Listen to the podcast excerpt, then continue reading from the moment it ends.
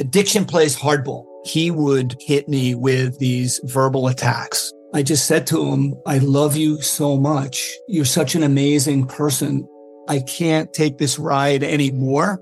It was the fact that dad made that sentiment and broke down. And years later, he told me it had a huge impact on him. Sometimes doing what's right for your loved one is the hardest thing to do. Caron is that right thing. Visit caron.org slash lost. Pulling up to Mickey D's just for drinks? Oh yeah, that's me.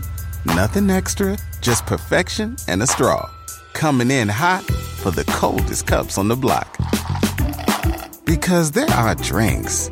Then there are drinks from McDonald's. Mix things up with any size lemonade or sweet tea for $1.49. Perfect with our classic fries. Price and participation may vary, cannot be combined with any other offer. Ba da ba ba ba.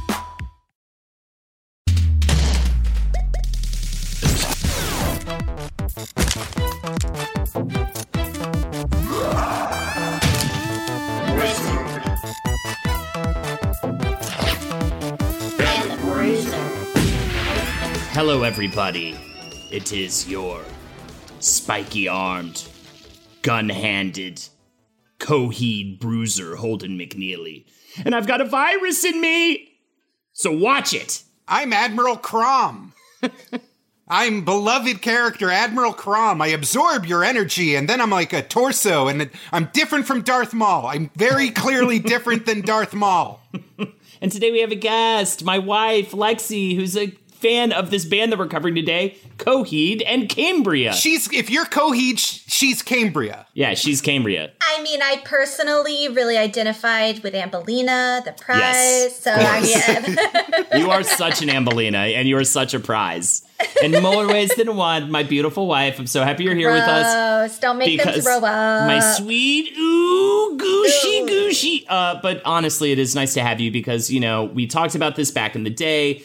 But you are the person closest to me that I know that actually is was whatever you want to call it a Coheed and Cambria fan to the point where uh, you took yourself to see them in Boston. That's how much uh, you like them. You went solo Oh, yeah. to the show. Oh yeah, I went solo to a lot of shows because I liked them that much, and all of the people I knew in Boston were lame. yeah, she didn't make good friends at her college for some reason, which is sh- shocking to me because you're very sociable. But either way, uh, this is my gush. I literally just poured over this music just this past week. I've listened to all of the discography though. At this point, I've read comics. I've read the pro- some of the prose. I've read so too much to be honest, and listened to almost too much to be honest. But I have grown such a deep respect and appreciation for this body of work as something wholly unique uh, from even the the the biggest concept albums out there. I feel like even still, it is just absolutely on its own level in terms of just content and everything. And my thing, my big thing that I'll just go ahead and say right now, this is my thesis statement. This made me understand opera better. This is opera for the kids. And and I think what really hit it home is like you can read the comics and get something out of those, and you can read the stories and read the synopses and understand in an intellectual level the dramatic depth of what's going on in this sci-fi universe that's been created. But uh, it's the music that you listen to that that gets the emotional depth across, and without that, I don't think you have as strong of a work as when you do when you have someone just belting out these big dramatic moments in these uh, prog, p- uh, pop punk, emo mix of music that just hits all these great emotional heights and depths and highs and lows. And uh, yeah, so I almost want to go see an opera. First of all, Holden, how dare you define them as prog emo when they're clearly melodic metalcore post grunge? They're eight You things. Philistine, Absolutely. you goddamn poser. I mean, obviously, this is a rudimentary categorization if we want to get into the uh, pre melodic post core. Oh, God, it's impossible. It's Uh, impossible. but Jake, Jake, before we ask Lexi, and, and really she's got the real gush, uh, what's your tiny little gush corner for us? You know that feeling when you're minding your business and you think you're walking through a quiet intersection and then like say your partner or your mother or your friend just like grabs your shoulder and you're like, "Oh, what the fuck?" and then a truck just zooms past. and you realize the power and destruction that you narrowly avoided. That is how I feel about Coheed and Cambria. In 2002 and 2003 and 2004, I was prime target. This band could have been my life. I remember like on TRL watching the videos for Welcome Home and the suffering and being like, yeah, it's pretty rad. I kind of like this but I just never happened to get into it. But it the totally combination passed me by. I had not. I was not listening to any of this music or or anything like it back then. But go on. The combination of the comic book lore, the uh, kind of uh, alternative bands, like kind of nerdy uh, but hard rocking band. The uh, Pat, just giant. Let's uh, let's talk about how, uh, like throughout this episode, how the music, the comic, everything about this band is a swirling blender of like every nerdy thing that like an alienated emotional teen can get into from like Led Zeppelin to Def Leppard to Scientology, like all crammed into a single thing. And having to shotgun all of that yeah. was so intense to the point where like you start out listening to like, you know, uh, just a you know good Apollo. I'm a burning star.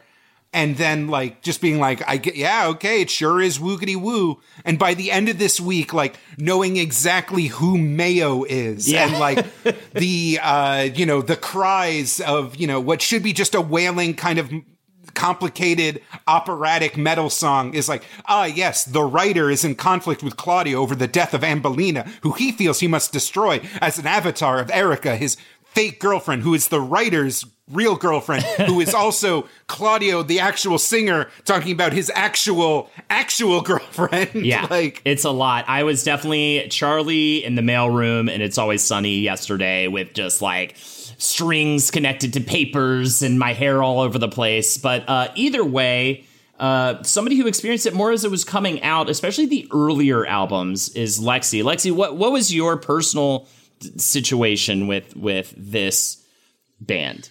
So my friend introduced me to them. She had the CD in her car and we were sharing her car because we were both working at the IHOP in St. Augustine, Florida. and so uh, anytime I would drive, I'd just be like, yeah, I'm, you know, put this in. And I was just like, man, this is really, really good. This is like, the um I've never heard something that was so heartfelt and so theatrical without being a rock opera you know without Yeah. without having um you know a play or or or that sort of visual component yet to put it to and I was just so taken with it and, you know, studying the liner notes and everybody was trying to come up with their interpretation of, of the story of what he was saying, what this was about. Is it really about Coheed and Cambria? You know, really the, the earlier albums focus more on Claudio. Um, and anyway, so it, it was just very, very challenging in a good way because you got to analyze something and you just really got to nerd out about it. And um, so uh, our This group is the of nerdy. friends, This may be the nerdiest thing we've covered on this show. I'm not gonna lie. it's like somebody took the like weird teenage uh, instinct that um say like a modern kid right now would have consuming hours of like fan theories about Undertale or Five Nights at Freddy's, but it was a an album instead of a video game. It's that same level of ambiguousness that hints at such a greater universe that like the hunger to actually understand it is just consuming. and tailor made for the internet too. I mean, just perfect for that, for message boards and things like that. But yeah, so you guys were, so you didn't have a comic book or anything like that to base off of. What were, how were you getting your information? So just interpreting the liner notes, the lyrics, you know, and um, then I uh, would go online and uh, sort of access whatever platform I could, namely LiveJournal. And uh, just dive into to all of these different theories, and then several years later, they re- you know they released the comic book, and it, things got much more clearly, much more um, explained. But I really enjoyed piecing it together. And it's like, okay, so who is he singing as now? And he's a wonderful, emotionally powerful actor. when mm-hmm. he's singing all yes. these different parts. And I just love to imagine this powerful rock opera just going on uh, in you know before my eyes. Just I, I could piece it all together. I could see you know all of these characters on stage and playing out all of these parts and singing all of these songs and you know seeing a big uh, dramatic light change or a lighting change whenever you know this thing would happen in the song. It's so it just lends itself. The theatricality of coheed and cambria is what made me love them. I liked them. And then once I dove into like, ooh, there's a story here. Ooh, there's lore. Then it was just like, oh, it was off to the races. But, um, so all of all of my friends these were jacksonville friends uh, that got me into them and then when i went to boston I, I tried to get all of my friends you know my little theater nerd friends into this and they were just like oh no why is he screaming and i was tasked with choreographing a dance in my my choreography class. And i was just like oh heart shot kid disaster. Yes we're gonna really just you know do some fiery powerful moves on that scream. And so i did i, I choreographed a dance to it That's so and funny. presented it. And you know alienated the entire class course, everybody else is doing, you know, um, Heart or Ben Folds, and it's all lyrical. And uh, I'm I am uh, doing screamo, and it was. Um, it didn't really help me make friends, but that's okay because I took myself to the concerts. oh, okay. So you mentioned Screamo because it feels like Coheed kind of rode in, kind of under the radar yes. of that. Um, I my emo chronology is way off. Cause so I know there's a, you know, you can subcategorize and the used is different than like Jimmy Eat World. It's, com- you know, completely different. Uh, we did a whole episode about My Chemical Romance and how they're sure. not even technically emo. But like, what were other bands that were in that umbrella who your friends were also into? AFI, Thursday, mm. Thrice. Uh, yeah. Like pretty much against me a little bit. Mm-hmm. Um, so, but really it was Coheed that I was such a huge fan of. I didn't really I mean I really liked AFI a lot too, but I um I I had a very eclectic uh taste uh, in music. So I wasn't really I wasn't trying to You weren't like a scene kid. Yeah, yeah. that wasn't me at all. And um yeah. yeah, it was just I, I liked it because of the theatricality of it, because of the mystery. Really liked piecing the stories together. That was what um was so meaningful to me back in the day. Hell yeah. So that's like a key thing is because Coheed and Cambria are such a blender of all these different things. You could get comic book nerds in there who found it just from like being into image comics and independent press and then getting a listen to it. You could get scene people who like the, you know, any song that just has a hey, hey, hey as part of the post chorus. Um, you could have metalheads who just like screeching, you know, uh, pinched harmo- pinched harmonics.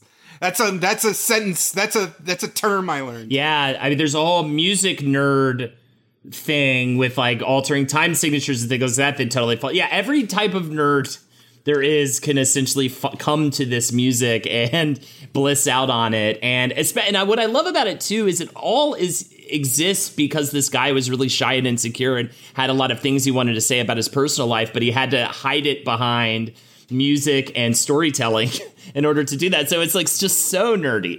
I mean, I I'm not to give up the ghost, but like coming to the realization that like the plot of Good Apollo, uh, my I'm a burning star, like the breakout album, like behind all of the, the minotaurs and scorpions in the music videos, behind all the lasers and angels and mages and all these things, is basically just the prog rock version of Eminem talking about how he wants to kill his wife because he was mad at her. it's completely true. Well, let, let's get into it.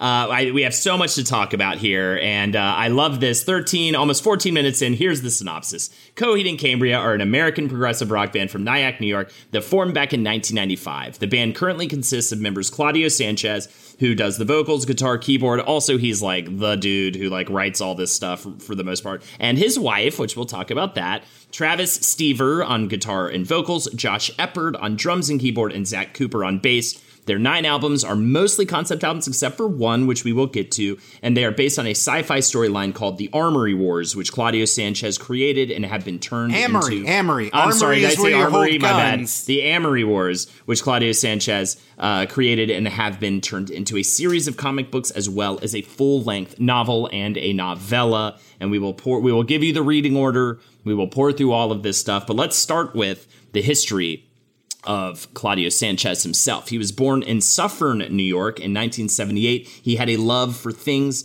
quote, love for things that were fantastic and odd, end quote, early on, especially Star Wars and comic books as a whole. He was, as we mentioned, a shy kid and found expression through music and storytelling. Sanchez said, with art and music, it allows me to have a voice that I don't necessarily have in my personal life. For years, I've just been this introverted individual. Even though in the past I created the concept to hide behind, it allows me to speak my mind freely. I get to be someone else when I start to create. Uh, at, at freshman freshman year of high school is the year he starts going to concerts. Uh, my first two concerts, he said, were really, I think, what centered uh, or rather cemented me into the idea of this much bigger story in terms of music. The first one was Sabbath at the Beacon Theater with Dio fronting. Fuck yeah, dude. This was my first concert. I went and I was like, wow, this is amazing. The way the lights are interacting with the band. Then my second one was Pink Floyd on the Division Bell tour. That's when I started to fall down the rabbit hole of progressive rock and conceptual albums and things like that. Besides that, he worked at a pet shop and he loved this job, and so many things came from this job and crept into his whole s- story in the Amory Wars. Uh, so many names of things. They really supported him. They believed in him creatively. Like I love this story. It's so cute. And then they also just like they gave him weekends off when he needed it to play with his band, stuff like that. He ends up naming the key work, uh, which we'll get into the definition of the key work in a little bit. He names the key work after the guys that owned the store, and its color being blue is due to the blue backdrops of the fish tanks, and that was his department. He worked in the fish department. Uh, Sanchez said, The main villain I named after one of the managers because he actually said, Hey, if you ever do make the story, I want to be your villain. The fact that he sort of believed in me, that I would actually make this thing, so I named the character after him. So I think it's really sweet. Uh, so then we talk about the mini bands. I love they describe this as like we just like were the same band with different names because we all knew each other. We're like buddies with each other. So like they, he he goes through a bunch of different band names, but um they they will eventually land on Coheed. But uh, originally he was in a band with uh, Travis Stever called Beautiful Loser. And this was in the in New York City local scene, and this is back in March of 1995 and then uh, they were in a band called Toxic Parents uh, that at that time break up. They then form a band with drummer Nate Kelly. Um, oh, that's called Beautiful Loser. So they're t- Toxic Parents, the Beautiful Loser, with this guy John Carleo on bass. They only last a few months before breaking up after an argument over gas money. Classic. Been there. and Stever leaves, and they change the name to the one of one of the more particularly, I think, bad names for a band. Shabooty. No, now Shabooty is a beloved. Yep, that's it. it also should. Uh, so, a few other things about this early, like uh, Claudio Sanchez Center, is uh, not only is he working at this pet store where he can just zone out and uh, you know clean fish tanks and then just fuck off to do gigs, but he's also uh, on his lunch breaks. He talks about uh, there's an incredibly eye opening interview with Kerrang magazine that you can find on YouTube where he really gets into those early influences and just kind of how it all came together. But on his lunch breaks, he would go to the local comic book shop. And at this like early 90s um uh, era or not or at this like late 90s era we're still in what a lot of people would consider the dark age this is still where like venom and spawn and you know youngblood and it, it, this is the Liefeld Hell mcfarlane My uh, jam, era. my years. but it's also giving way to the Brian Michael Bendis, like high minded, like, you know, the comics aren't just for kids anymore. There's lots of like, uh, indie comics, uh, you know, stuff like 100 Bullets, like every, you know, there's, there's this mature energy and a lot of like creative, I don't know, uh, vibes happening in the world of comics. So like, of course, the Amory Wars is going to be violent and fucked up, and the lead character is going to have knives that come out of his arms and an, another arm that turns into a gun, and his, you know, and not only that, but where they're these early bands are kind of playing. Uh, you know, the uh, Coheed and Cambria is they're considered to be based out of Nyack, New York, where uh, it's kind of like north of the ci- of New York City. It's like it's the way New York is built. Like anything past uh, Yonkers is upstate New York, even though the state goes on for another two hundred miles to Canada. But uh, Nyack is not in the city, and it's not like uh, it's kind of stuck in the middle. So they're playing gigs both upstate in places like Woodstock, where prog rock, kind of hippy dippy jam bands, kind of freeform stuff is happening, and they have to play up there. And they're going to the city and going to Jersey, where like hardcore music is still very much alive, punk is very much alive, and they're kind of taking all of these disparate influences, along with Claudio's own kind of uh, teenage love of classic rock and early metal. And so all of these things, so, uh, you know, gritty comic books, uh, you know, 90s dark heroes, uh, hippie music, punk music, it's all just like festering in his brain while he's just completely dissociating, uh, you know, cleaning out kitty litter. and so, I, and I feel like, I don't know, any teenage kid who Please, smoked a little bit too litter, much. Jake. He worked in the fish department. Okay. just just individually picking out tiny turds from the gravel. It's unnecessary, Claudio. You don't have to do that. It, it Any young person that smoked a little bit too much weed and is con- and is consuming all this culture that is sending, you know, burning a hole in his soul, like t- I have tons of notebooks filled with like weird mythologies and graphic novel ideas and like weird kind of uh, just Bibles for these universes that I never committed myself to actually putting out there. I never actually took the step to make it real.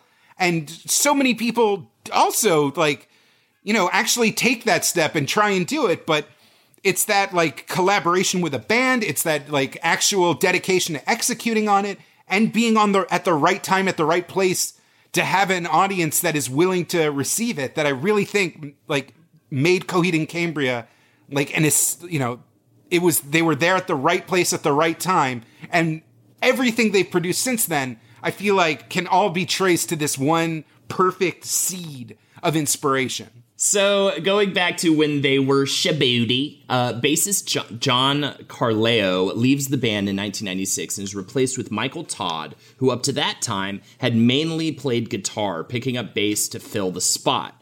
In 1999, they and by the way, Michael Todd, yeah, he, he t- t- I just said that, but yeah, totally just picked up the bass for this band. In 1999, they released their first studio demo and the Penelope EP. After that, uh, Travis Stever then joins the band, and Josh Eppard replaces Nate Kelly on drums. Are are your eyes going cross? Because mine were doing this research. It's almost as complicated as the lore of the fucking Amory Wars. Um, but either way, around this time, bands coming and going, things like that. They're really focused on Shabooty. But Claudio Sanchez decides to go. I believe it was to go meet up with a girlfriend of his um, back in 1998. Takes a trip to Paris, and there he begins to write a story he'd already been working on, obviously from at the pet store, getting inspiration for names of characters and stuff like that. But still, really starts to sit down and put it all down uh, in Paris, uh, and it was originally called the Bag Online Adventures of Coheed and Cambria. The Bag Online was the name of a shop, uh, I believe a bag store um, that uh, was across the street from where he was staying.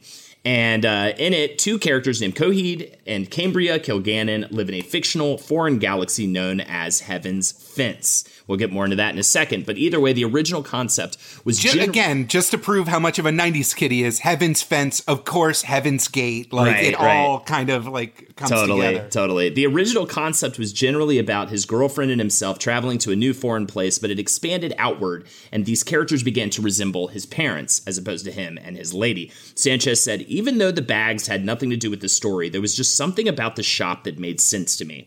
I loosely based the characters of Coheed and Cambria after myself and my significant other at the moment, but as I started to really write songs and flesh out the ideas of the story, Coheed and Cambria really started to take on the likeness of my mother and father, and it really became like a science fiction story about my family. That's where all the little details from life started to spill into it, like the pet store stuff. The Amory Wars, Amory is actually the road I lived on. And 78 planets that make up Heaven's Fence. By the way, Heaven's Fence is uh, uh, consists of 78 planets that are all pulled together by this spirit energy, and we'll get it uh, called the key work, which we'll get into in a little bit. And 78 Planets of Heaven's Fence was actually taken from the year I was born, 1978. There's a lot of symbolism in the real story that sort of resides behind the science fiction. So again, just coming back to that point of like behind every inch of this sci-fi epic is just personal stuff. And, and, and it's just all him unable as he's so shy that he can't even sing about his personal life. He's got to create entire universes in order to hide behind them and, and talk about like how breakups suck and like how like he has you know sometimes problems with his parents and et cetera et cetera but either way um coheed's totally like this side thing for everybody involved um they they they named this coheed and cambria but i think it was like this is shabuti's side project and then it just becomes the main project due to its popularity drummer nate kelly uh, who is the, their Shabuti's drummer, uh, ends up walking out of a performance one night, and this is what temporarily breaks up the band. Then Josh Eppard replaces Kelly. The band reforms, and they decide to rename again. This time, Coheed and Cambria, and the characters as uh, after the characters Sanchez wrote about in Paris. Uh, so that is how we get to the second stage Turbine Blade, which is their first album, even though it is the second part of this story, which took me forever to figure out. We'll get to Black Rainbow later on in this episode. That's why it's like second stage, and the next one has a three in it, and the next one has the four in it. But we'll talk about that in a bit. Either way, uh, still this weird. It's like kind of hard to figure out where Shabuti ends and where Coheed and Cambria begins. But it's happening right around this time. The loose thing I think is um, they the band as Shabuti really wants to get signed by Equal Vision Records, who were like locally known for producing like out there acts and like had a very daring kind of appetite for bands. That was the more interesting sell was the Coheed side project concept. Yeah, almost that- more than Shabuti was with the name like Shabuti. So yeah, that by kind of packaging themselves and packaging uh, their early EP into what would become the second stage Turbine, they got the ear of Equal Vision and got signed, and that is what kind of worked. And and the thing was they were already as Shabuti they put out an EP called Delirium Trigger. And which might sound familiar because the Delirium Trigger is a song on Second Stage Turbine Blade. And this EP consists of five songs, most of which are inspired by Claudio Sanchez's story and include the songs Delirium Trigger, 33, and June Song Provision, which all occur on the Second Stage Turbine Blade and are all like canon songs of the of the Amory Wars story. Uh, then they decide to rename themselves. Uh, Sanchez said, When we were called Shabuti, the original idea for Coheed and Cambria was to be an acoustic electronic side project. Then there's the key work, which has created the official logo for the band that can be described as three circles connected by a triangle with four smaller circles in between the larger ones. The triangle represents Heaven's Gate, which is those 78 planets. and the Heaven's triangle, Fence! Heaven's Fence, not Heaven's Gate. That was the people who killed themselves, the Nike shoes. Um, that consists of the 78 planets that are in the shape of a triangle, all connected by this spirit energy, essentially. That is this. Uh, I, it's like the life stream, essentially, in Final Fantasy VII. We'll get to more on that later. But either way, that is called the key work, which is all there because of these seven stars, which are those seven globes. The three larger ones, the smaller one. I'm losing my mind. Either way, It this, could also the uh, the Heaven's Fence Coheed Simple could also be described as literally all the symbols from Led Zeppelin's Zoso record smushed into one. Yes. Like, say, an overeager 20 something wanted his own cool logo. Yes, and this album is Lexi's shit. Lexi, not to put you on the spot too much, I promised I wouldn't do that too much, but I think you know this album well enough to say these are my jams. What songs do you super love, like f- from this album, or or maybe some story beats, or however you listen to it? Because I feel like you said you had it on the other day and you were like singing along to it. Yeah, uh, the second stage and In Keeping Secrets were so my jam, and I like listening to all of the albums, sort of um, leading up to this recording. I was working, and so I'm like listening to my noise canceling, you know, with my noise canceling headphones, just cleaning the house at uh, at work, and um, you know, just pull the trigger and the nightmare stops. And it's like, oh, this is really not appropriate for being around children. It's, but it, it was really wonderful to uh, kind of dive back into that. So, what was your question? I'm sorry. Hold on. Just uh, standout songs and stuff. I really Standout love songs. 33. June Song Provision. June Song Provision is probably my favorite song on second stage.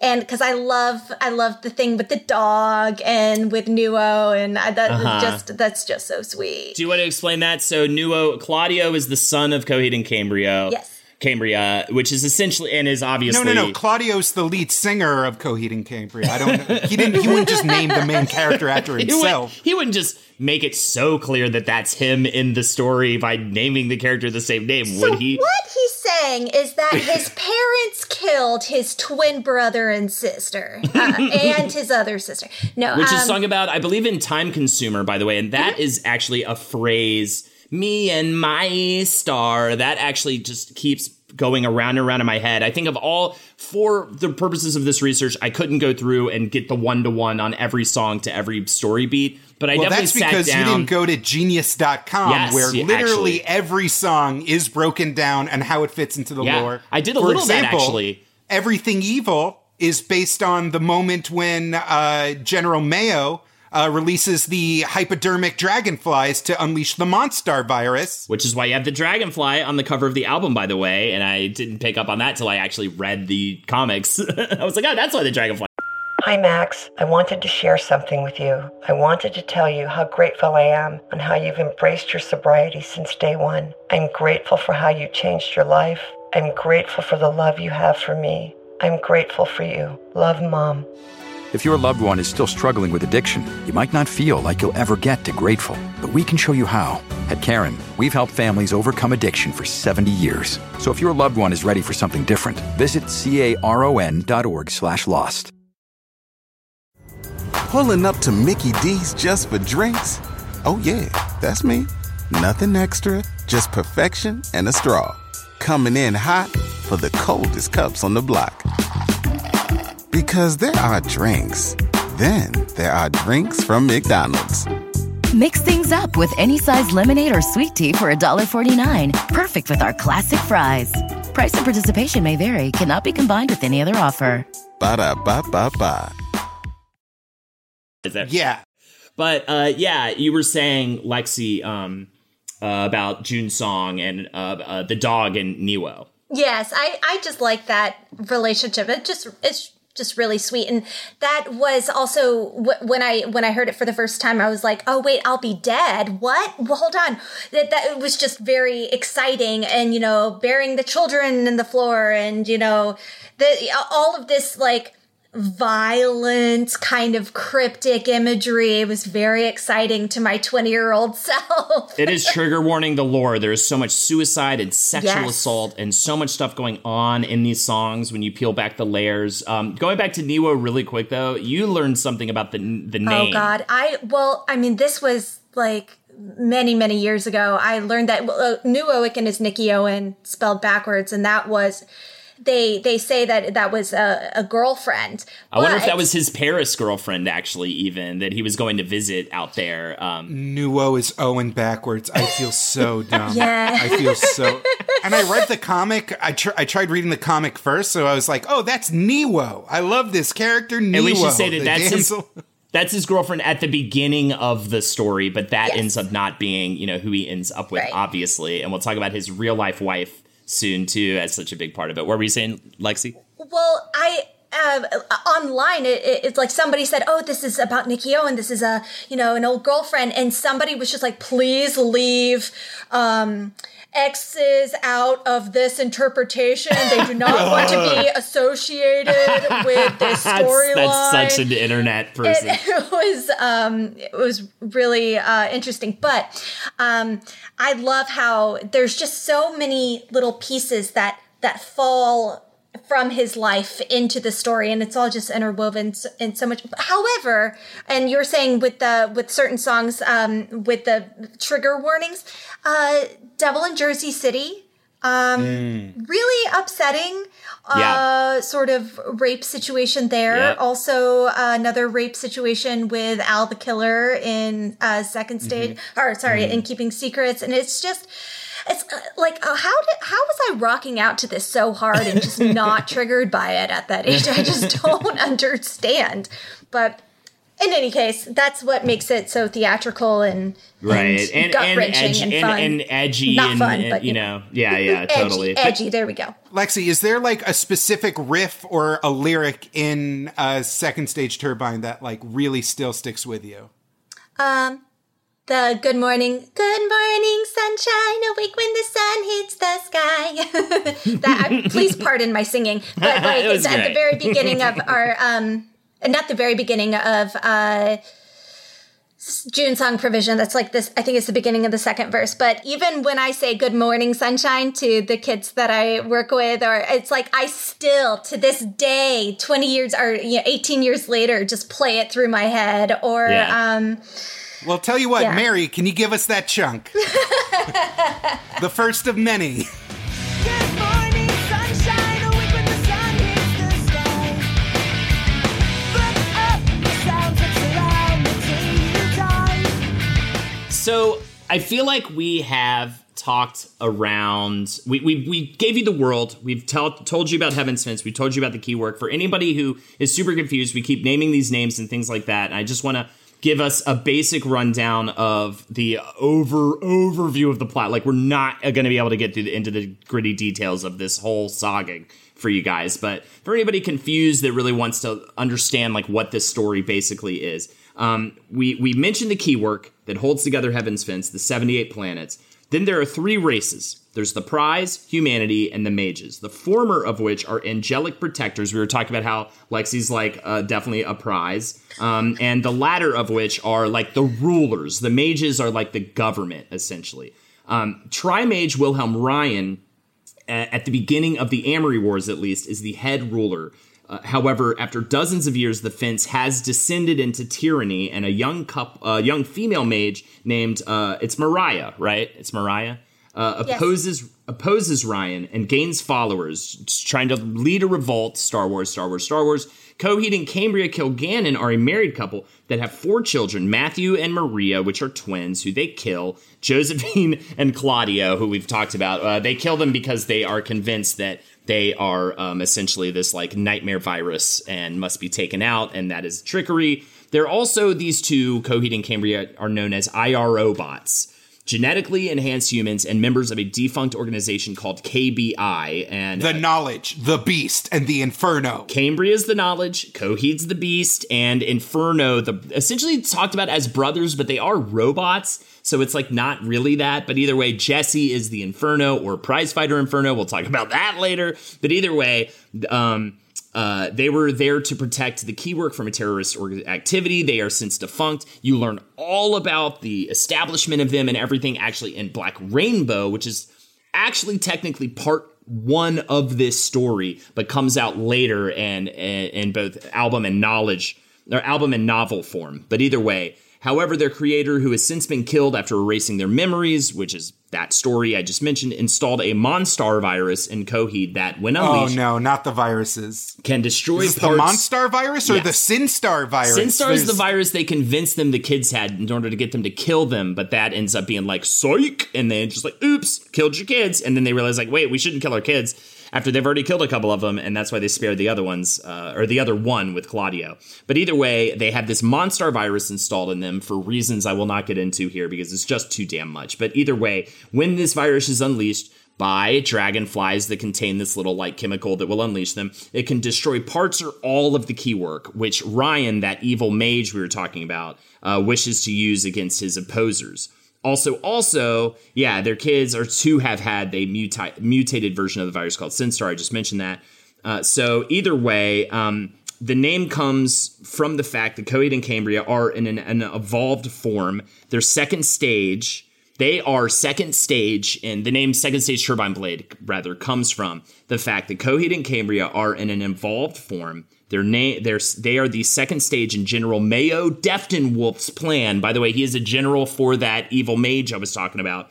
And quote blades in his turbine, which is an analogy for them being a part of a larger operation. Have I lost everybody, or are we uh we we caught up I mean, fully here? so here's the thing. I understood what you were saying because I've spent a fucking week trying to learn all this. Yes. And for a lot of people, you know, the idea of like, hey, this band's really good. Oh, by the way, you will need at least a week of your life to even begin to understand them is very daunting. The comics are well done though, so honestly, like not the end of the world to go They back are and learn and it. they aren't. They are, Yeah. and they're also a 20 something dude who read too many image comics in the 90s. They doing- are not hard to read. Okay, yes. yes. But oh my like literally this when when in the comics when actual when the characters Coheed and Cambria evolve into their second form, they might as well be like the most Liefeldian fucking like Cambria basically just becomes Witchblade. Uh uh Coheed has like arm knives and like a giant cannon and a venom tongue. yeah, he's like super badass, Jake. I don't really understand what you're saying. very Why you're saying that in a critical tone.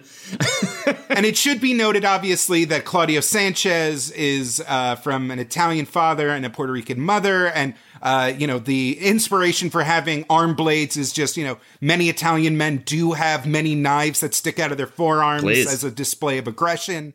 Uh, this is common facts about the Italians. Obviously, I'm not saying anything new here. Um, So that's literally just like the first album, and I cannot. I will be p- touching on other plot points moving forward, but like I'm not going to obviously be able to get super deep into like each album's exact plot. But but regardless, going back to the album, they get signed to Equal Vision Records, uh, that, that indie label out of Albany we discussed, and um, Albany, New York, and. Uh, this was founded, by the way, back in the early 90s by a singer named Ray Cappo, but either way, it was just to put out his own music. Um, but they they start working on this album like in a bedroom essentially. They did end up getting Dr. Know from uh, Bad Brains to guest on the album, which is pretty cool move. And uh, yeah, the album comes out in 2002.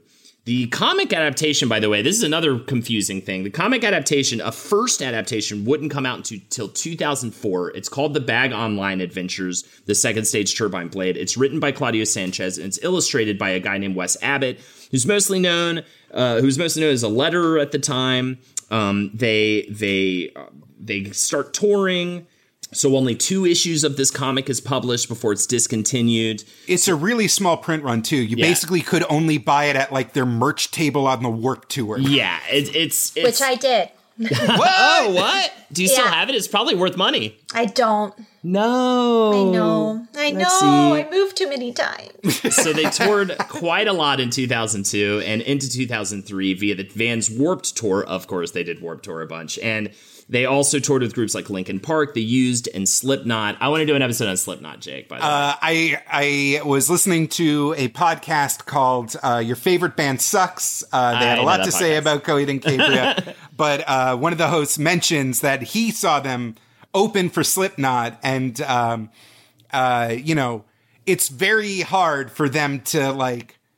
It's just they had a rough go of it before Yeah. they found before they were a headlining band because they're a little too high pitched and high concept for Yes. a metal show, and they're a little like too metal for an emo show. And like uh, once they were signed to a major label, they were put on all these festivals and tours where uh, things like um, they were put on to fill in for 50 Cent, who was late to a festival. Oh God. And the crowd started whipping quarters at them. I mean, sure, and and ah. I I think I think that's the first thing that may what I would say is like slightly inaccessible, or or I think the first hurdle people would get over is he does have a very like high pitched emotional voice, and the music's very like you know what I mean? Like the music's very like uh, like you said at times metal esque and things like that, and yet you do have this like very you know what I mean? And um, I got used to it. We were Now, it, now it doesn't stand out as much, but I yeah, Lexe was saying you like it because it's in your range, so you can sing along with it. Well, I can't, but you know, it, I think I can. I pretend to.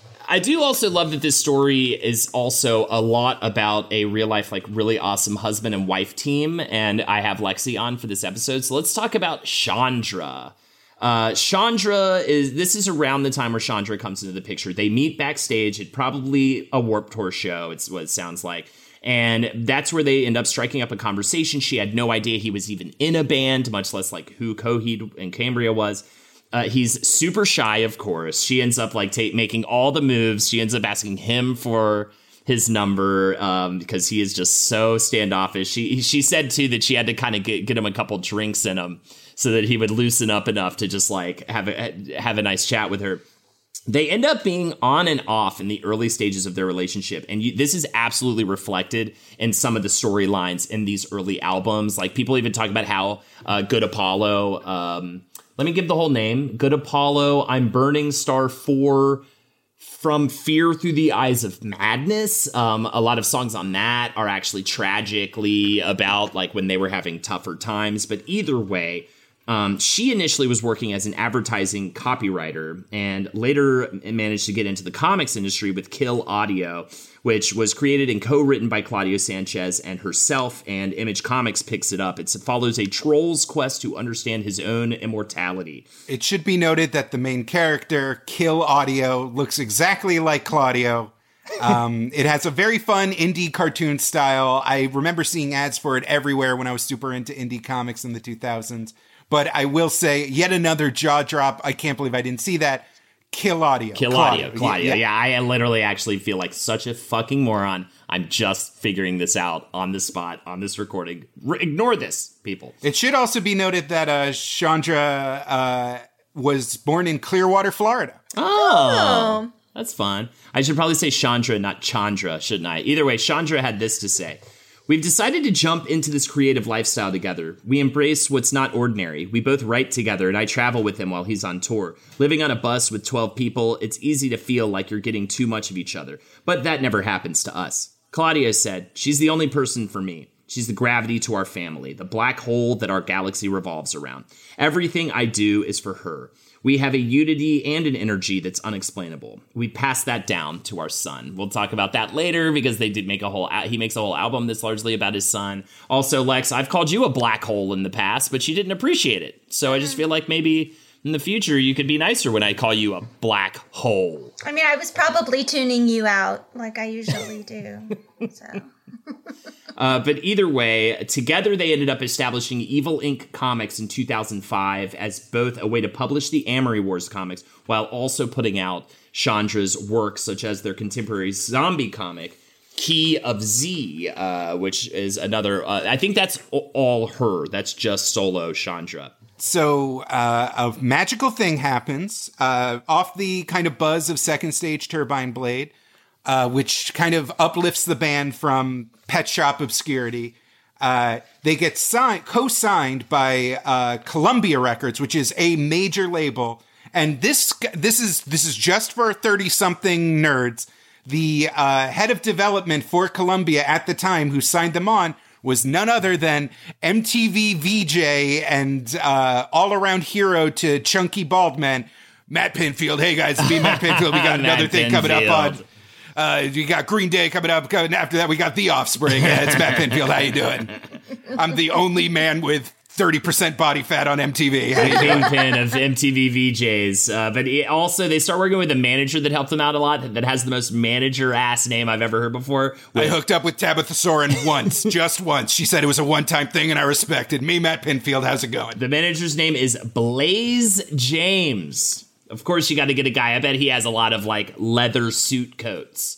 Blaze James. But either way, um, then they put out In Keeping Secrets of Silent Earth 3, Lexe's other big jam. Uh, it tells the second chapter of the Amory Wars, which takes place 10 years after the events of Second Stage Turbine Blade. It centers around Coheed and Cambria's son, Claudio, who essentially becomes the main protagonist from here on until like the end of Amory Wars proper, even though we will see other protagonists in the lore as a whole. Uh, but, but either way, uh, Claudio, he's on a quest for revenge against his family's killers. He joins up with a prize named Ambellina, which Lexe talked about how she feels like you you you went under the name Ambellina in like correspondences with your friends, Oh, this is right? so silly. Yes, just uh, we would just write each other, um, you know, emails or letters or whatever, and you know, eh, between uh, uh, Claudio and Ambellina, and that was before. Um, I knew much about the character, even so. Oh, wow! I was just like, "Ooh," and then she, you know, then they kill her. So maybe I Spoiler alert, that. but yeah, absolutely. So Spoiler. it kind of uh, so Ambel- within the lore of the comic, Claudio is the last surviving son of Coheed and Cambria, the uh, you know the loose end, the prophesized uh, son of the three, who was supposed to finally take down uh, the evil Trimage Ryan. And he's uh, he's refusing the call. You know, this is Luke Skywalker. This is uh, you know Odysseus. This is the classic like I never asked for this responsibility. And then a actual hot chick from space is sent to him to guard him and be like, no, you gotta believe in yourself. You gotta be strong. Also, check out my rockin' latex bodysuit and cool damaged wings. Yeah, she definitely has the most image comicsy kind of physique and and outfit for sure.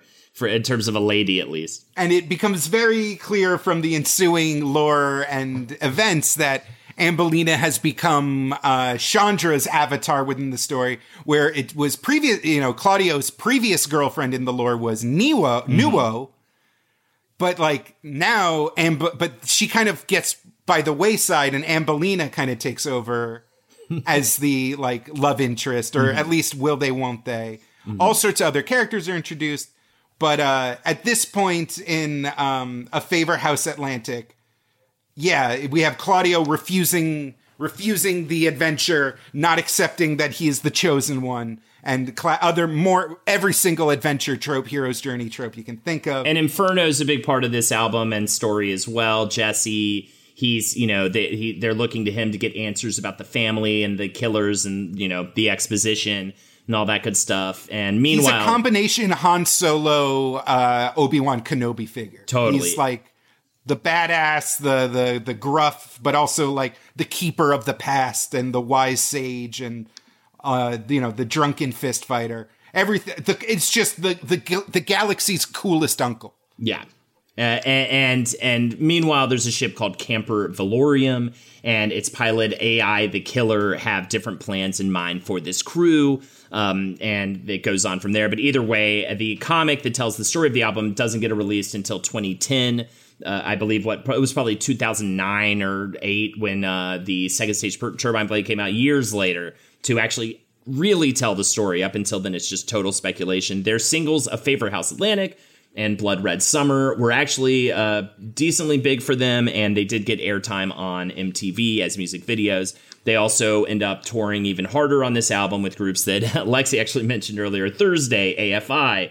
And um, they get their second appearance on the Warp Tour. They're really starting to pick up steam at this point. They released their first concert DVD in 2004 that they did at New Jersey Starland Ballroom.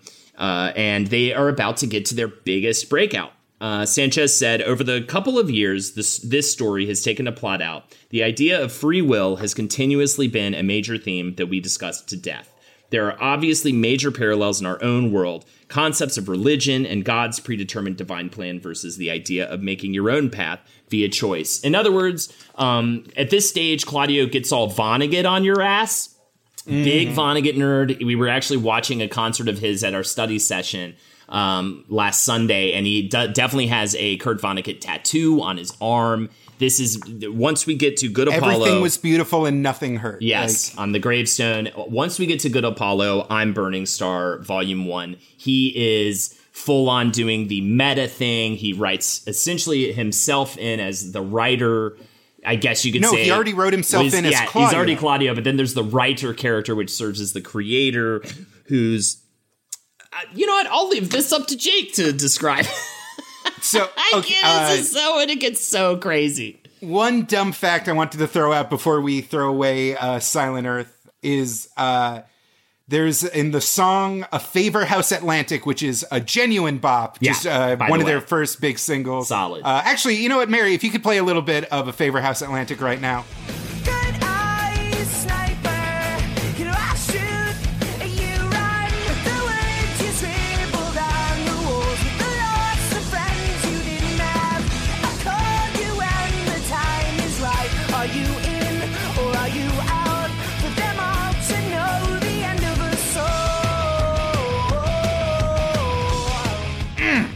That's tasty. the line "Good eye sniper, now I shoot you run." In the lore, is supposed to be like this big showdown between I think Mariah and General Mayo uh, during one of the many, many grand space confrontations that happen in these in these albums. But uh, in of all places, an episode of the YouTube Let's Play channel Game Grumps, Claudio Sanchez actually says that the lyric was inspired by. Uh, when their tour manager was looking for a Walmart for them to like rest up at, because obviously, if anyone with camping experience knows, Walmarts are like one of the few safe spaces where you're allowed to park and sleep overnight. Uh, Claudio spotted it miles away, and the manager just yelled, Good eye, sniper! and all that is told while playing uh, Star Wars Battlefront. Nice. I love it. Now explain to everybody the plot of Good Apollo and Burning Star 4 Volume 1. All right. First thing you gotta know Apollo is a dog. Apollo is a good dog. He's a good, good dog boy. so, at some point during their courtship, the touring uh, requirements of Claudio uh, means that he's not around to for Chandra, and the two have a breakup of some kind. In the album, it is heavily implied that somebody cheated, but it's clearly hurting him, and so the entire like the entire thread of the Amory Wars um, plot kind of gets overtaken by uh, the character of the writer, the creator of this universe, who is omnipotent and is now like feeling his own life blur into the story, which is already 1800 different levels of, you know, Alan, Alan Moore, Grant Morrison. It is almost a it is almost a, a, a it is a trope of postmodern comics where at the end of their rope the writer's just like fuck it i'm just gonna show up me the writer and just tell people what to do.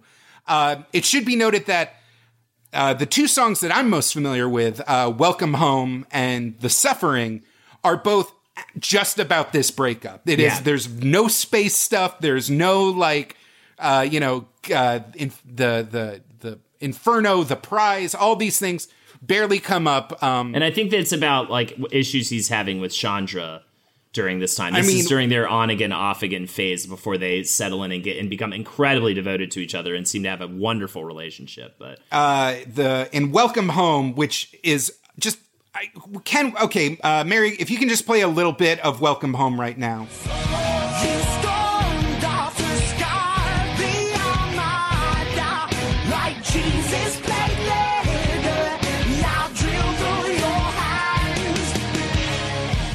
Can we admit it's just a sped up version of Kashmir? Can we do this? Are we allowed there's to a say ton it? of Led Zeppelin influence in here. And this is also this is also the most I think prog rock defined sound of of Oh, and they leaned run. into it. The Yeah. video for The Suffering is full of like centaurs and Yeah. scorpions and crystals and all this yeah shit. it's it's it's the most progressive rock i mean I, because i do feel like their sound is a blend it's never quite any one thing but definitely like they they just go for it here but you still have notes of pop punk you still have notes of um you know other other sounds even a little bit of psychedelic, even though that's that's going to come more into play in Black Rainbow, uh, appropriately titled.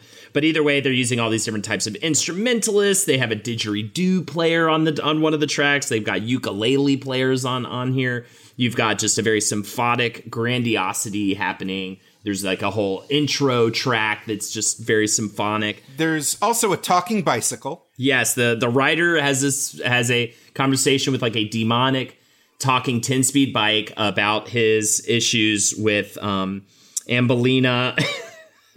so within the so yeah the one of the core big confrontations is the writer uh, through the device known what is it the wishing well i keep forgetting oh lexi am i right Willing well. Wi- no, willing well okay it's the willing Yeah. well uh, literally shows up and after having a conversation with his demonic possessed bicycle uh, says that the only way he can be free of the pain of uh, having gotten broken up with by Erica, the fake girlfriend who's not Chandra, who is also not Nuo, who is also not Ambellina, is that he has to kill Ambellina, reach closure, and then get, take control of his own story as Claudio rebels against the writer himself. So there's all this meta stuff happening. What happening. did you just say? This is what I got. I lost my mind.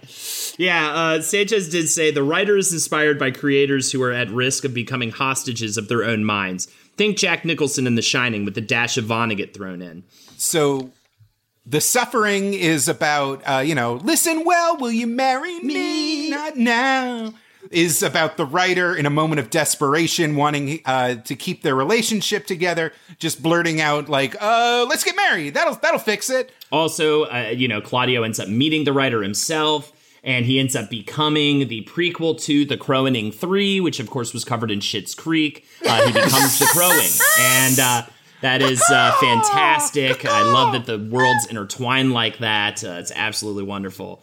Um, Uh, Welcome Home involves a really intense description of the writer killing and burying his girlfriend alive. yes, which of Uh, course I guess is not in that order. It's like, hey, Chandra, look what I just made for us, uh, which is a lot of fun. And you know, somebody asked them in an interview and asked Chandra, like, hey. What, you know, because they went when they went back and they wrote the comic together. I mean, she was like his co-writer. Like, I mean, she is like the unsung hero of all of this stuff. And they were asking, like, was it hard to go back to this stuff that really spoke towards like the, a lot of turmoil in your relationship? And she was like, no, I mean, I, you know, it's actually a lot of fun to revisit it in, in this world and, and retell it in this way. And they just seem like they really worked everything out eventually. And they don't get married until 2009. So, you know, I mean, this came out in 2005. I mean, they really nailed it all down. And I think Lexe made uh her wait a proper amount of time and i know Lexe will always be mad at me for making her wait as long as i did to propose but i think look at coheed look at cambria look at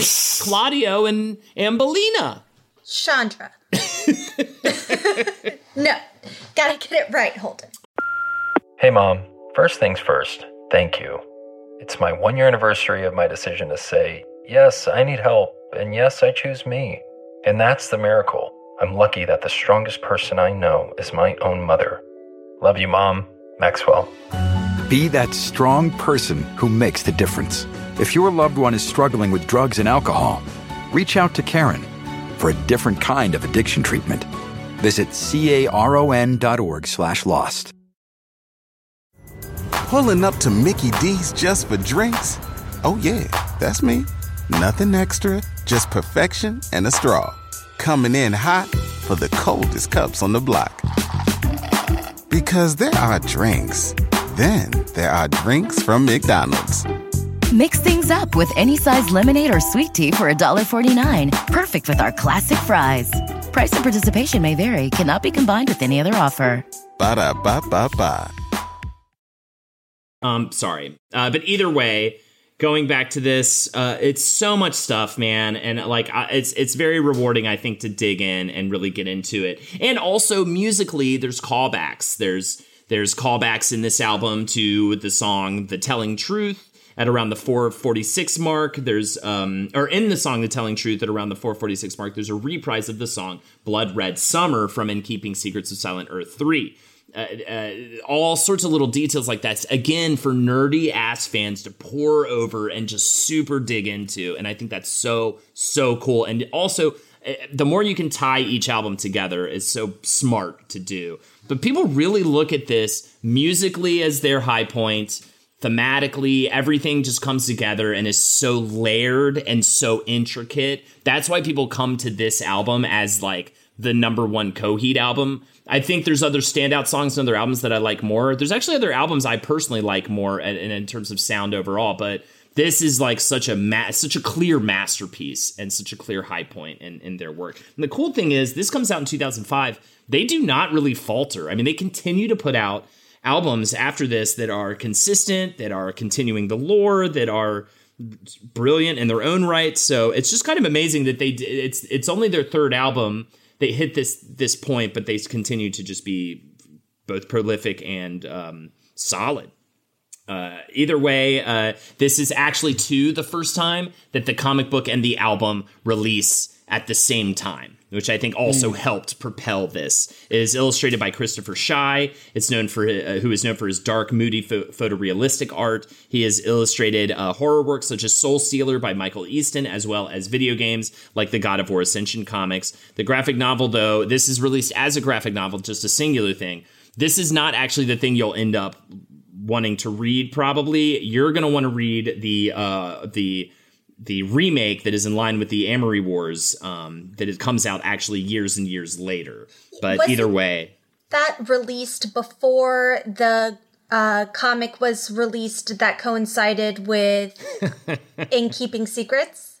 yeah so so it's very convoluted and there's a lot of false starts for the comics but either way they at least did have a graphic novel like here check it out. Like you can actually read the story for the first time while listening to the album. And and uh but but again not the comic you'll probably end up reading if you want to read about the Amory Wars. That's its own series that re- is released later. Wait, but which one had art by Rags Morales, who is like an accomplice, is like a huge get to have on your your band's I feel uh, like graphic. that's going to be the remake but I could be wrong. I'd have to go dig in my notes there's At so some point, much. Tony Moore of Walking Dead fame does a lot of covers for the comics. Oh no, that's for Second Stage Turbine. Forget it. Forget I said anything. I, I have a holistic understanding of this topic. How dare you accuse me of having a muddled, almost uh, gibberish understanding Oh, of this we're, comic? we're going to be picked apart by by wild dogs unleashed upon us for getting all this stuff wrong too. The uh, page we have a donor uh, Discord where we do obviously our weekly Sunday study streams. Go to patreon.com slash WizBru if you want to be a part of that. Uh, and I just I know I know the names and faces of the people I'm actively disappointing right now. But either way, uh, this is their most commercially successful album to date. They sell uh, they sold almost a million copies. It peaks at the Billboard charts at number seven. This is also the last album to feature Josh Eppard as drummer. His he is replaced by Chris Pennie, who is the co-founder of the Dillinger Escape Plan. Mi- Michael Todd also sadly leaves for a bit uh, due to a struggle with heroin addiction, which lands him in rehab. This is just temporary. He ends up rejoining the band for a time, but then it's an even sadder end for him. We'll get there. But either way, there were two big boosts for the band with the song Welcome Home off of this album, because if you might remember, it is included in the video game Rock Band as well as the uh, ch- in the trailer for the animated movie Nine. And these two instances ta- actually draw bring a lot of people to their music and made created a little bit more of a mainstream avenue for them. Uh, okay, real quick, I want to talk about the Prize Fighter Inferno because it is part of the whole world.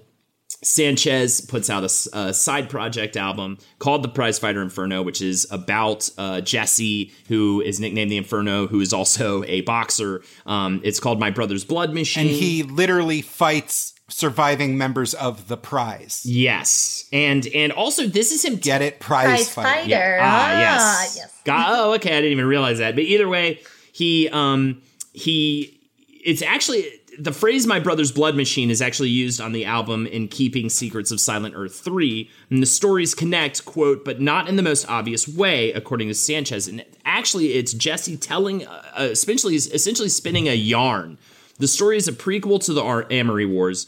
and it centers around three families: the Bleem family, who are like a Texas Chainsaw Massacre esque group; the McLeod family, and the prota- uh, who has the protagonist Cecilia under their banner, and the Early family, who has uh, her love interest Johnny under their banner. And um, there's a lot of subplots, but essentially Cecilia runs away from her abusive family. Uh, tries to convince Johnny to go. He decides not to go. She runs into the forest and meets the Bleem family, whose blood machine was created to tear a body to shreds to release their soul. And um, it was recorded over seven years using quote random recording devices. And it's nice. It's like it's like chill beats to study and relax to by Coheed and Cambria. It's very like lo-fi. It's really cool. It's short. It's it's interesting. And it just kind of tells this whole side shoot story that's not super necessary in terms of the main you know the amory wars like overall uh, story. But it's very interesting in its own right and very well well done in my opinion. But either way the amory wars finally wraps up with no world for tomorrow their fourth studio album it concludes the amory wars. It is part two of good apollo i'm burning star 4 and they announced a tour back in February 2020 which looks to have been pushed back to 2021 but during that tour they were supposed to have played No World for Tomorrow in its entirety and put a comic book out at the end finally to tell that story. So right now the story is not concluded in comic book form and is only left up to speculation of listeners, which I think is really cool. And I hope that the pandemic at least um, forces them to actually sit down and mainline that comic book. And so hopefully we'll even get that before their their tour in 2021. And who knows, Lexe, maybe you and I will get to go see Coheed and Cambria if they come to a town near us. Uh, but either way, I think it's kind of fascinating that no comic exists. The speculation is the most fun. You know, Yeah. that's the best. That's the best aspect of this property. For the purposes of my research, I am thrilled that the comics exist because I don't know what I would do without the comics in terms of explaining this whole story. Uh, all right, we've made it to Year of the Black Rainbow, um, Jake. We we've gotten to the album and the book. Yes, they put out a novel to go along with their fifth album, Year of the Black Rainbow, which is technically, from what I've seen, even though it's stated in different ways from my different findings, is actually part one of the Amory Wars. It is a prequel that deals with the adventures and origins of the characters Coheed and Cambria and the various, you know, how they discover the the rotting corruption at the center of the Heaven's Fence uh, collective and Wilhelm, the Tri-Mage Wilhelm Ryan's ascension as he takes out the other mages It's when he in becomes his quest for godhood. He's not the Tri-Mage at the beginning of this story. Actually, be, the being the Tri-Mage is essentially like a godlike character. You're almost taking over the duties of God in a lot of ways, and can you be ter- terrible and evil with those powers. Um, Sanchez said, "When I created the idea of the Amory Wars uh, and the first recording being the second stage Turbine played, and that being the second part of the story, I always knew at the end I would revisit the beginning. I think for those fans that are truly invested in the concept, it's really a necessity. I don't know if it was necessary to make prequels for Star Wars." But this is where Coheed and Cambria came from, the origins of who they are. And that it does make sense because I feel like when you even read the Amory Wars second stage comic books, you're like, you feel like you're thrust into the middle of a story, for sure. Mm-hmm. And uh, also, it was produced by Atticus Ross, who has worked with Nine Inch Nails and Jane's Addiction, and Joe Barresi, who produced for Queens of the Stone Age and Tool. So, it's a couple of rad ass producers. Sanchez said, They have helped us evolve our sound to be more powerful and dynamic than ever, and we think it's definitely our best work to date. And that quote, musically, there's a very cinematic tone. There's a lot of atmosphere on this record, and that's something I've always wanted to incorporate on the other records, but just never could attain it as we have on this one. And it definitely goes into a psychedelic rock direction, unlike their previous works, um, and is also technically the first album Chris Pennie from Dillinger Escape Plan actually got to play on. Contract obligations kept him off of the last uh, couple albums, even though the other drummer had left. Um, the other thing I'll say, I, I meant to say, I think my favorite album is No World for Tomorrow in terms of overall sound. I think there are better standout songs on other albums, but I really, really liked No World for Tomorrow in terms of like binging all of these albums. Year of the Black Rainbow, though, is absolutely fantastic. Um, I don't think there's a bad album in the bunch, actually. Uh, I think they're all solid. But they um, all get you to that Coheed zone. Yeah. I will say that. Yeah, yes. Yes. The other, th- the Year of the Black Rainbow didn't have a comic attached, but it did have a 400 page novel co-written by, uh, if you remember this name from our Incredible Hulk episode, Peter David, Yeah. who is one of these legendary comic book writers of the 90s. So obviously, it must have been a dream come true for uh, comic book nerd Claudio Sanchez to write with him. Yeah, we covered him extensively in the Hulk episode. He had, and we've talked about him in other episodes too. He had a major impact on the franchise with his 12 year run in the 80s that introduced the cerebral gray Hulk, delved deeper into his multiple personality disorder, and established Hulk as a journeyman hero. Uh, and uh, yeah, he he is huge part of this. Also, this book got a very limited release, and it is something like two hundred dollars at this point uh, because it's very hard to find, but you can definitely get it on like ebook or whatever. So no worries there in terms of actually finding it. I'm sure you can find a PDF of it because people steal stuff online, like Jake. Jake steals a lot of stuff. How I wouldn't steal a car. I saw. I've I've seen you play Grand Theft Auto. Please. All right. Now we get to Afterman. So you know how Year of the Black Rainbow, Jake and Lexe happened like before everything else. Well, the Afterman happened like before, before, before, before, before everything else. Afterman is almost a side story. It like takes place within the universe, but um, it's this is where a lot of uh, a lot of fans now who call themselves Coheed fans point to as like It's good. their favorite album cool. because it it's a it's cool. There's some amazing songs in there, and um, one of the things is you know this came, this is now we're at 2012 where they're hitting uh, after the Afterman colon Ascension, and this was uh, you know, this is the the same kids that grew up now have kids of their own. They now, you know, are feeling wistful about the past, and here is Coheed and Cambria delivering on those old time feelings to the point where, like, even the story of uh, the Afterman saga kind of mirrors um, Good Apollo in that, like. The end result is a man killing his wife and feeling bad about it. You know, and it, it largely deals in death. Uh, yeah, this is following Cyrus Armory, uh, Amory rather. Jeez, Cyrus Amory, the namesake of the Amory Wars, who explores the energy source holding together the keywork, finding out that it is actually an afterlife for departed souls, which is why I called it essentially like the Lifestream in Final Fantasy VII.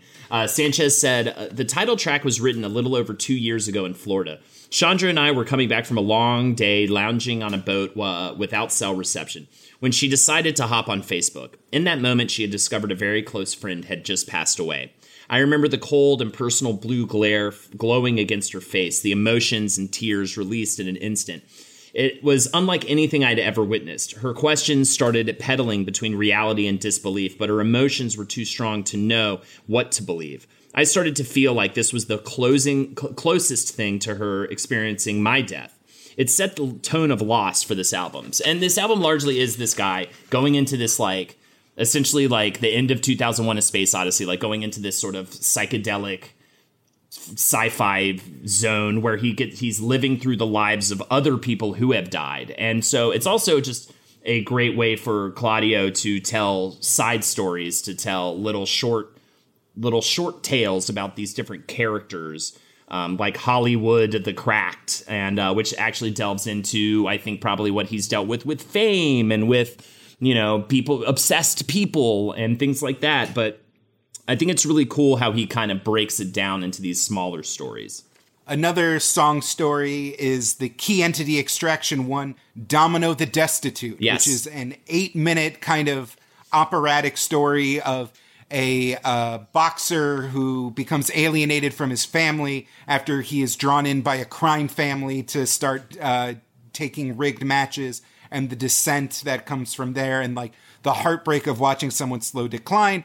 It's been extremely hypothesized that it's based on, uh, as we talked about, bassist Mike Todd struggles with heroin. So yeah, I I hadn't talked about that yet, but while touring in 2011 with Soundgarden, Michael Todd was arrested after reportedly robbing a Walgreens pharmacy in Attleboro, Massachusetts, and this leads to an agreement for him to permanently exit the band. He is later replaced by Zach Cooper from the band AM to AM, but yeah, it is. And also doesn't um Claudio's, didn't his parents struggle with addiction as well? His uh, father, I believe, also struggled with opioid addiction. Uh, heroin, in the case of his father, Mike Todd, I think it was an OxyContin thing that made him do that at the pharmacy.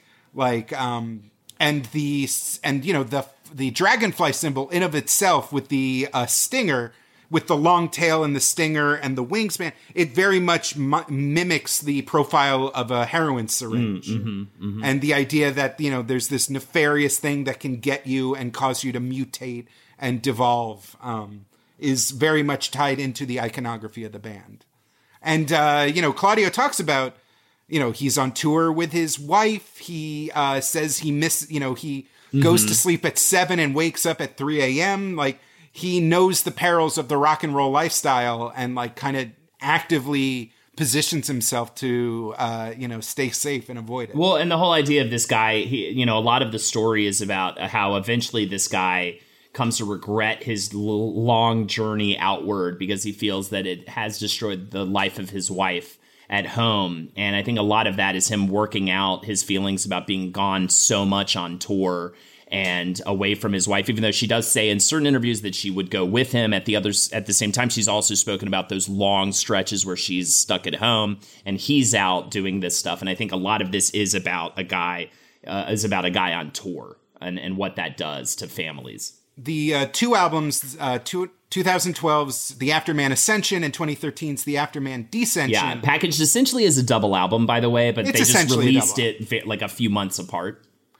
Uh, the two main things is Amory's journey into the keywork and being inhabited by all these different souls, and as they compete and push each other out of his body to like somehow get a way out, he uncovers like a military conspiracy with um you know through these different souls. My favorite, my favorite Coheed song in the of everything we've talked about, uh, Mary. Obviously, I'm going to make you uh, play a clip.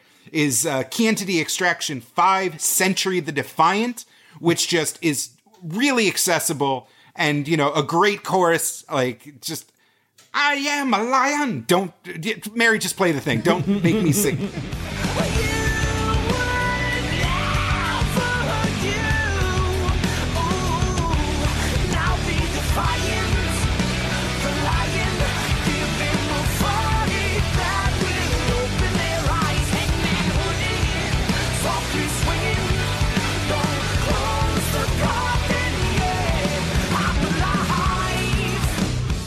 and then the uh, horror and betrayal as Amory comes back and discovers that his wife had uh, a horrifying kind of encounter with a uh, date rapist and was rescued by a police officer who she then marries. And then obviously he is so shocked by this that he crashes a car with his wife and child inside it and they die.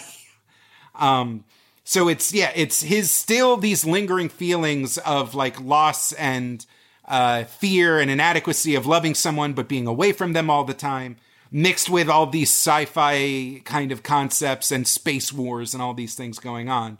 So yeah, it's it's it's it's perfect. I was going to say heroin, but that's a terrible analogy for considering what we just talked about.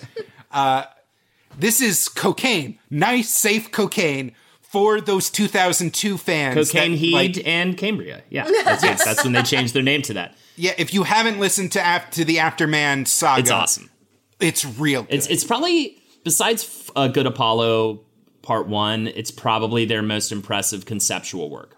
I would say. I throw that out. Yeah, yeah, for sure. Like, uh, which is what's so cool about it. Like, you can go to some albums and be like, man, this is just such a great package. You can go to other albums and be like, man, the three songs on this that I love are so iconic. And you can go to other ones and be like, man, this is just a great rock album.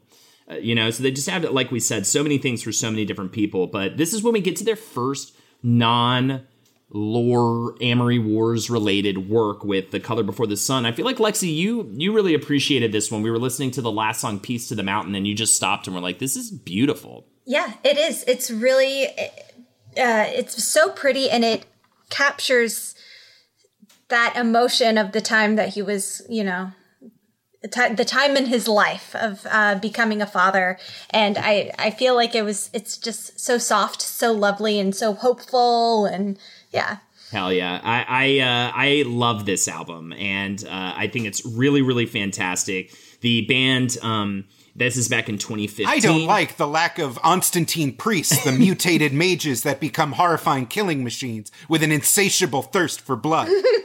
How refreshing! Most of the songs only have a one or two word title, uh, but it, and it's largely about yeah. These song titles need at least three more colons before I can take them seriously.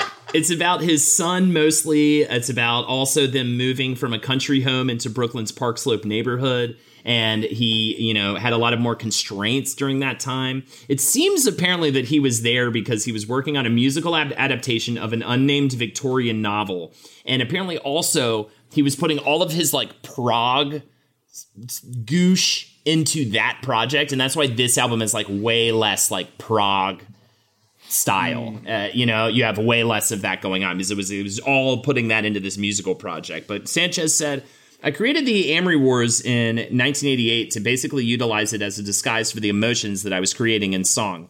At the time, I was pretty insecure, shy, introverted person, and I didn't really understand what went along with being the focal point or the front man of a rock and roll band. So I wrote these songs about myself and embellished them to the point of fiction. Now, at 37 years old and the birth of my son, it just kind of created the sense of confidence that I think I should have at this stage of my life to do something like this. He was sort of that catalyst that allowed me to realize that this didn't have to have a concept to it, that the themes could speak for themselves.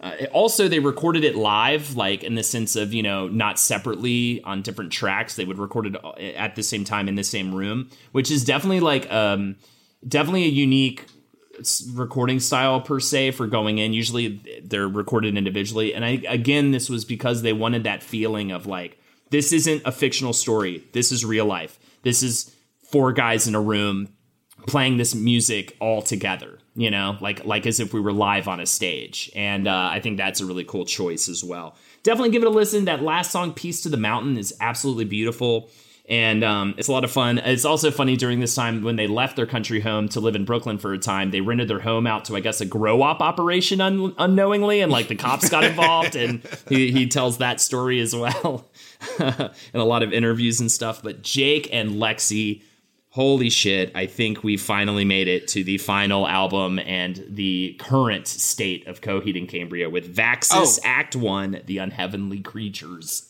I have one last little factoid Sure. that I want to drop before we get to that. Uh, in 2012, of all people, Mark Wahlberg Yeah, how I- how of could the I Max forget? Payne movie fame. How could I forget? Uh, but his production company bought the rights to the Amory Wars. This was back in 2012. I think, uh, you know, the Afterman kind of brought the old vibes back. There, you know, people were sniffing out big, expensive universes to make movies out of.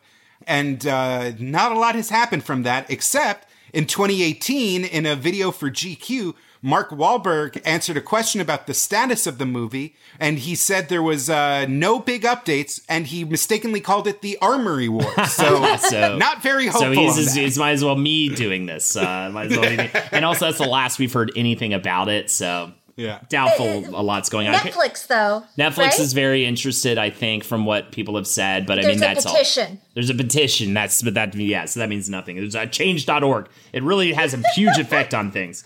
But either way, um, there's Vaxis Act One. The Unheavenly Creatures is the most recent album and novella. Um, and by the way, this is uh, the novella is co-written by Claudio and Chandra, and the artwork by Chase Stone is beautiful. If you can get a copy of this, or at least find the PDF of it, oh my god, I love the art in this, and it's like lovely little like story chunks that are all laid out. This is unlike Afterman set way, way, way, way, way before. This is set way, way, way, way, way after the events of the Wait, Amory. Chase Stone? Chase Stone is what I have. Why? That's amazing. Uh, Chase Stone, the artist, was an in joke back when I was doing Drawfee stuff for College Humor. Oh, really? he's he's a very accomplished fantasy author who's done stuff for like Magic the Gathering and all sorts of stuff. Uh, in the Drawfee lore, he is a uh, pompadour coiffed pie thief, I believe. That's weird. That's weird. That it, I'm sorry, I haven't heard that name in years. Well, either way, um, so here we have a um, a Heaven's Fence, a, a, a actually the planets formerly known as Heaven's Fence, um, in a very Prince-like move. Um, they are in rough shape. There's an event called the Great Crash that happens. that um, has essentially made them like these shitty planets. And uh, some very well to do folks decide to make them into profitable prison planets. The main characters, Sister Spider and Creature, are two such prisoners on one of these planets, and they must fight to secure the safety of their unborn son, Vaxis. And it's got its own lore and story to accompany it. And I do hope that we do soon get a comic book uh, translation of No World for Tomorrow. I definitely want to read it. I definitely find this whole discography to be amazing. Um, Jake, uh, before we close out this whole episode, uh, can you tell us the story of Jesse Jesse's Girl 2? Possibly the weirdest thing about this band? Uh, I- all I know is Rick Springfield, uh, soap opera actor, and Jesse's girl troubadour, like made a tweet, and then Claudio responded, and then was like, and they talked for a little bit, and then Claudio was like, "Oh, by the way, hit me up. I have an idea for a canonical sequel to Jesse's girl." Yeah, Rick- and they the Mad Lads actually did Rick it. Springfield like like just tweeted like getting into this band Coheed and Cambria. And so and then yeah very offhandedly was like hey I have a total sequel idea for your song. And then they got together. The video's great. People love it. I think it's just really fun that they did that and Rick Springfield's on it and it's just such a weird thing that is just oh also this about them. Uh, but yeah that that came out on September 4th 2020 and uh, here we are. We'll see what happens. I think everybody's just everything's closed down still for quarantine, but I they they should be still touring. They should still be putting out albums. And I feel like every time Claudio says he's done with the universe, a few years pass and he gets more ideas for it, and he puts out more story for it. So who knows? Maybe we'll have albums and albums and comics and comics and novels and novellas to come. I still can't believe there's no. I've been shotgunning so much lore and so much content, and I don't know how this fucking. What happened to Wilhelm Ryan? What happened to, to Claudio? What happened? What happened? I'm happened? I'm I like partly need to be released from it, but partly need to know the conclusion. Is Apollo still a good boy? Yeah, for sure.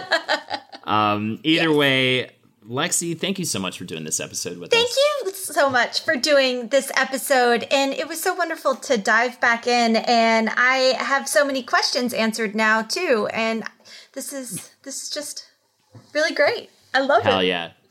Jake, thanks for being my co-host. You know what, Holden? Thank you for being a friend. Check us out more on patreon.com if you'd like to support us further. $5 a month. You get weekly bonus episodes. We shoot the shit about different things. We talk about different specific subjects. Lately, we've had a lot of fun just each going through each year in the aughts and uh, looking at what movies and music and video games came out that year and just kind of talking about how it reflected the year and all that sort of thing. That's been a lot of fun. Um, also, uh, check me out, twitch.tv forward slash Holdenators Ho, Monday, Tuesday, and Friday night streams. Fantastic stuff. Jake? Follow me on Twitter at Best Jake Young to read all of my thoughts and plops. Uh, and I really have to, you, you got to check out that Patreon. Hell yeah. It's just, all you got to do is type in patreon.com slash wizbru and you'll discover a world of content and streaming experiences and community. Uh, hey, hey, hey, uh, Lexe, uh, what song should we, should play us out for this episode? Time consumer. And before we get before we get to that, Lex, if you have anything else to plug, I would say also on my Twitch stream every other Sunday night is the Gloss stream, Gorgeous Ladies of Streaming, um, and that happens with Lexe, Jackie, and Carolina from the network, uh, and that is at 8 p.m. ET every other Sunday night. Is there anything else you'd like to plug before we play it, this song out? No, that's it. Gloss it up, All pups. right, there you go. Check it out. Check out Gloss. Keep on whizzing! Bye, everybody, and never stop bruising. Hey everybody, Holden here, and I want to give y'all another month of Patreon shout outs. Here we go. Uh, this is from uh, Klaus. Shout out to Barry's Barrelborn, Night City's okayest cop, still searching for Brazils and requesting not G- green jello. Ishmael, you got your start out snorting dry, I'm just going to say a bodily fluid that starts with a C, and getting shot in the chest, but now you're the moral backbone of this group. Kyoko Omori, the rest of us are sorry we got you caught up in our mess, but we're glad you aim for their heads. That is uh, coming in from Reeves. Loves. This one's from Joe. You guys helped me enjoy being a nerd and the culture I have been afraid to embrace for so long. Thank you for making me feel comfortable. This shout out is to you guys. Never stop because you change people's lives more than you know. That is incredibly kind uh, to say, Joe. Thank you so much. And this, on a, side note, um, I got a request from Donnie Cates. Uh, I did an interview with him that you can find on the main feed of uh, uh, and Spotify of our podcast, and uh, he is an amazing comic book writer known for Venom, among many other things. And he just wanted to say. I have this new book called The One You Feed that I'm doing through Brian K. Vaughan's company, Panel Syndicate, that's pay what you want model. It's something that I wanted to do kind of to say thank you to people who have supported me and who are having a hard time financially. It's also fun and spooky. Check it out at panelsyndicate.com. Again, it's called The One You Feed, and it's available for any amount you want to give. Thank you so much, everybody, and have a good one.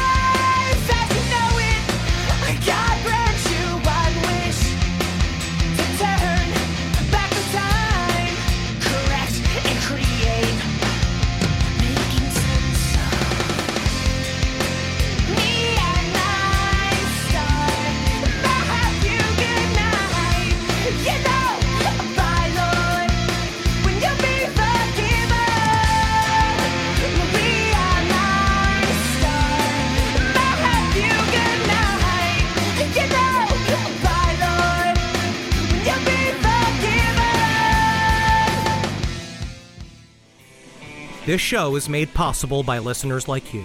Thanks to our ad sponsors, you can support our shows by supporting them. For more shows like the one you just listened to, go to lastpodcastnetwork.com.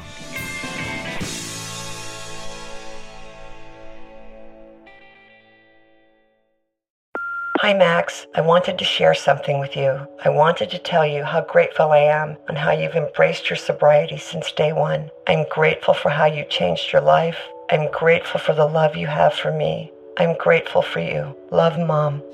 If your loved one is still struggling with addiction, you might not feel like you'll ever get to grateful, but we can show you how. At Caron, we've helped families overcome addiction for 70 years. So if your loved one is ready for something different, visit caron.org slash lost. Pulling up to Mickey D's just for drinks? Oh, yeah, that's me. Nothing extra, just perfection and a straw. Coming in hot for the coldest cups on the block.